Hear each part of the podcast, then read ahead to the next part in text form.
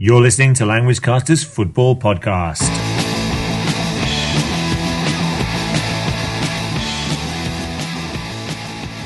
Hello, everybody, and welcome to week 17 of Language Casters Football Podcast for all fans of football who want to improve their English language skills. Now, my name is Damien, and I'm in London, and I've just witnessed the World Cup draw for next year's matches in South Africa, and there are some fantastic games to look forward to. Portugal versus Brazil is one of them, and we'll be taking a closer look at those matches and the other groups in next week's show. Now, Damon, of course, is in Tokyo, and we'll be talking to him a little bit later on in the show. Now, on this week's podcast, we feature a player who hopes to light up the World Cup tournament next year, this year's winner of the Ballon d'Or, Leo Messi. We also have a review of the footballing week in the good, the bad, and the ugly, a new football phrase in English for football, and of course, we wrap it all up with our weekly predictions battle. Aye, oh, let's go! Aye, oh, let's go! State ascoltando languagecaster.com. Right, let's get started with the good, the bad, the ugly, which of course is our football review of the week. And it's been great for football fans around the world as the countdown to the World Cup in South Africa next year has well and truly begun after the draw that took place earlier on today in Cape Town. Now, there are some mouth-watering ties that await us indeed. England versus America, for example, Argentina versus Nigeria, Brazil versus Portugal, and all the games in the groups of death, which we think are Germany, Australia, Serbia, and Ghana in Group D, and of course Brazil, Portugal, and the Ivory Coast in Group G. How about you, Damien? What was good for you this week? Okay, well, my good, it's good, it's great for Lionel Messi as he romps to this year's Ballon d'Or win, uh, the first Argentinian to do so. In the process, he pushes Cristiano Ronaldo into a distant second.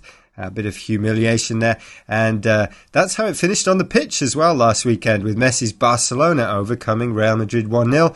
And uh, that overshadowed the return of Cristiano too. Barcelona going top of La Liga. So good for the Catalan side as well. Now, talking about going top, Chelsea stay top in emphatic style in a Premier League London derby as they take apart rivals Arsenal in the Gunners' own backyard 3 0. Men against boys, uh, some of the headlines, with a brace from Didier Drogba, who, according to Arsenal's boss Arsene Wenger, didn't have much effect on the game. Hmm. How about bad, Damien? Well, unfortunately, the fallout from the France Ireland World Cup qualifier continues with FIFA this week turning down the Republic of Ireland's request to play in the World Cup as an extra side, the 33rd team, if you will. This desperate plea to play in next year's tournament is rather embarrassing, as most football fans from Ireland understand that in football these things happen. The very strange penalty that was awarded in our favour against Georgia, for example, in an earlier round.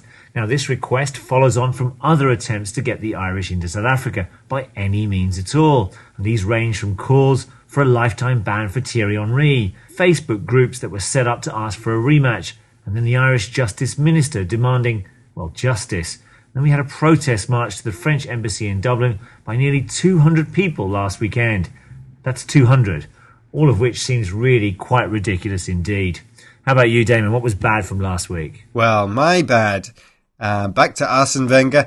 Um, his remarks about Didier Drogba were bad enough, but sour grapes as well after his side were beaten by Mark Hughes' Manchester City 3 0 in a Carling Cup quarter final. The Arsenal manager walked to the dressing rooms without shaking hands with his opposite number. Uh, that's a usual courtesy, and not doing so is regarded as a snub, an insult, and uh, very rude indeed. Um, the loss rounded off a bad week for Arsenal, as we've already mentioned, and they were also beaten by Chelsea again 3 0. How about ugly? Racism reared its ugly head yet again on Sunday, this time from Italy's Serie A, when Cagliari fans abused Juventus midfielder Mohamed Sissoko and they were fined the frankly ridiculous sum of £9,000, which does very little to deter clubs from preventing this type of action. Now, Juventus were fined for their fans' racist behaviour last season against Inter Milan's Balotelli, so it will be interesting to see how they react when they come up against the Inter striker again this weekend. It's not just in Italy that these acts occur, because it transpires that Sunderland striker Darren Bent's mother was racially abused by one of his own supporters after the defeat by Wigan last weekend. Now, the fan in question has subsequently been arrested. Racism of football, it's very ugly indeed. You are listening to languagecaster.com.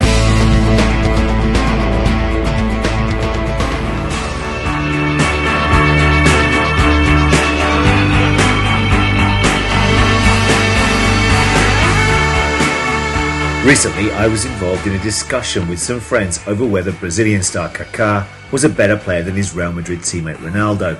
Who cares? shouted another member of our group. They're only fighting for the title of second best player in the world. Discussion over. We all knew who is the global number one. Lionel Messi, no argument.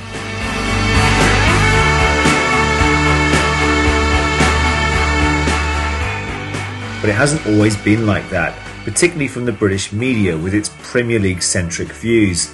He was deemed to be not physical enough to withstand the pressures of the best league in the world. He never performed in the big games. His poor goal scoring record against English teams was proof enough of this. And to top it all off, he never scored any headers. Xavi. Xavi va a ir arriba. Xavi levanta, viene Messi.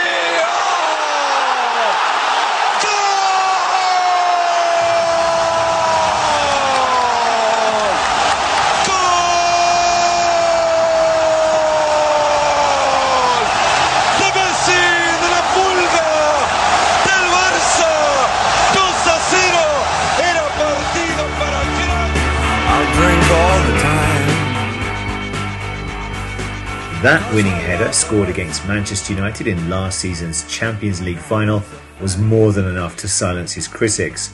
He finished the season as top goal scorer in that tournament with nine goals, and he was also an integral part of the all conquering Barcelona team that won a League and Cup double to go with that European crown.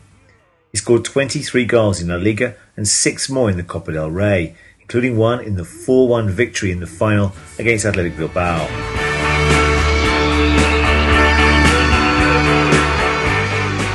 It's not just his goals that make Messi the player he is. He provides numerous assists for his teammates and causes panic among opposing defenders with his close control, perfect balance, a low centre of gravity that makes it difficult to knock him off the ball, wonderful dribbling skills, and a tremendous turn of pace that often leaves those defenders for dead. Like dolphins can swim. Despite his wonderful club form all year, Messi has received some criticism for his performances for his national side Argentina. But this may also be a little harsh. After all, he's won the World Cup at under 20 level in 2005, an Olympic gold medal in 2008, and he was a runner up in the Copa America in 2007.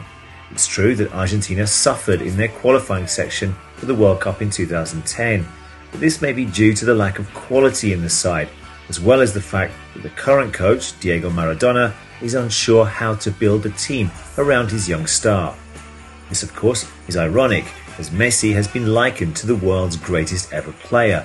The style of play, the goals, and the dribbling, rather than the off the field antics. Who is to say that he won't lead the Albiceleste to another unlikely World Cup victory next summer, just like his hero before him?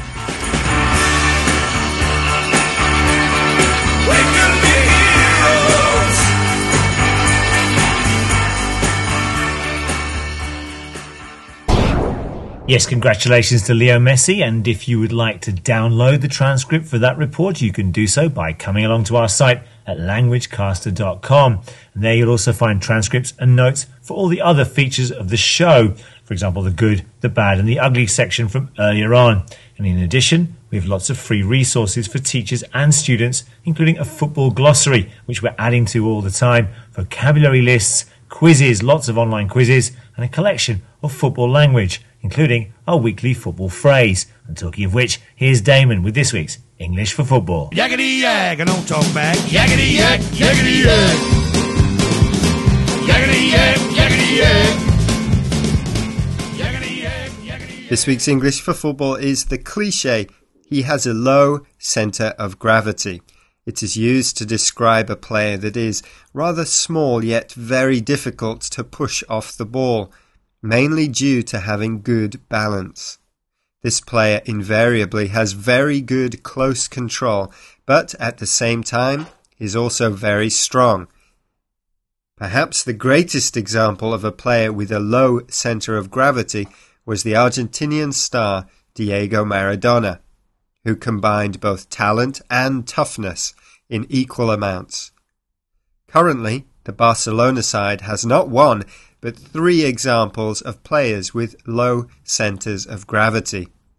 Xavi, Iniesta, and Maradona's compatriot Leo Messi, all, once they have the ball, are very rarely pushed off it. To have a low centre of gravity. Você está escutando languagecaster.com.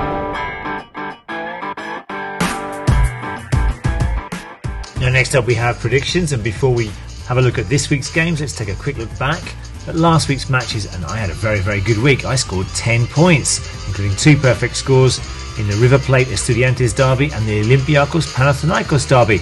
And I know one of our listeners, Theodora, will be very happy about that result indeed. Damien only picked up two, while our guest picked up five. Not bad at all indeed. The guest still leads by five points, but I'm closing the gap. Damon, you're way behind. You need some scores this week. What have you got? Okay, some great games to look forward to this weekend. Um, here are my predictions Manchester City hosting Chelsea. I can see goals, lots of goals here. Manchester City will be feeling a bit high, as will Chelsea. 2 2. I think this is the game to watch in the Premier League. Uh, big game in Serie A, Juve against Inter, huge. It's the Italian derby. Um, huge, huge game. Juve tipped to win the whole title this year, but haven't uh, quite fulfilled uh, that billing. But I think they might sneak a 1 0 victory here and keep the race on. Um, staying in Italy, another big derby, Roma Lazio, the big Roma derby. Um, Lazio in all sorts of trouble if they lose this one. I think there could be riots uh, in the stands, and I think they are going to lose it 3 1. That's my call to Roma, a resurgent Roma. Um, in Brazil, what a great game um, to finish here for the season there. Flamengo against Grêmio. Uh, Flamengo at the top of uh, the league, and they could wrap it all up with a victory here. I think they're going to need a victory as well because their rivals uh, in second, third, and fourth place, who all have a chance, Internacional, Palmeiras, and Sao Paulo. Um, they could they have pretty easy fixtures. So Flamengo need to win this one, and I think mm, I think they're gonna they're gonna be pipped at the post. I'm gonna give Gremio this one one 0 a shock. That's my prediction. Um, then Champions League, Juventus against Bayern Munich. Uh, this has got 1-1 draw written all over it. Um, in the Champions League again, Marseille against Real Madrid. Uh, the French clubs have been doing very well uh, in this year's Champions League, and I think they're going to beat Real Madrid 2-1. And uh, the Ronaldo dream, Cristiano Ronaldo dream for Real Madrid is not going to be working out. And uh, Inter Milan against Kazan. Um, this should be a pretty good banker for Inter, um, and I can see it being a dull uh, 1 0 win for Inter. Uh, those are my predictions, and I hope uh, I'm going to pick up a few points and claw back in the uh, championship at Language Caster. Well, I'm not too sure that you will, uh, having heard those results. Uh, just like to mention that this week our guest is Fran. He's from Spain and he's an Atletico Madrid fan. Uh, and he's gone for a Chelsea away victory at Manchester City. Uh, I disagree with Fran, but I also disagree with Damon. It won't be 2 2, it'll be 1 1. Now, as you mentioned, the big game in Italy, the Classico there is Juventus against Inter Milan. No love lost between those two teams at all. And I think this will also finish 1 1. Now, the big derby, of course, is uh, Roma Lazio in, in Serie A. I think Roma are going to win this one 2 0. Now, as you mentioned, Damon, it's the last game of the season in the Brazilian League. Flamengo are top. They need to win against Gremio, their big rivals, and I think they will do. They're going to win this one 1 0, but there's going to be so much tension there because, as you mentioned, four teams can still win the title on the last day of the season. Fantastic stuff there in Brazil. We'll be talking about that next week. Uh, Juventus against Bayern Munich in the Champions League. Uh, I think Juventus are going to draw this nil-nil, but I'm not sure that Bayern Munich are going to get through. More pressure on their manager Van Gaal. Now Marseille against Madrid. You fancy a Marseille victory? I don't think so. Real Madrid are going to win this one 1 0 and they're going to continue their march to the knockout stages. And finally, Inter Milan against Rubin Kazan of Russia. Kazan have caused lots and lots of upsets in this group, but not anymore. Inter Milan will win this one 2 0, relieve a little bit of pressure on Mourinho, and they'll qualify for the knockout stages. They're all my results for this week. Hopefully, lots of points involved. Hopefully, all your teams do well this week, and we'll see you again next week when we'll be looking back at that World Cup draw. Fantastic stuff. Enjoy all the football. Bye bye.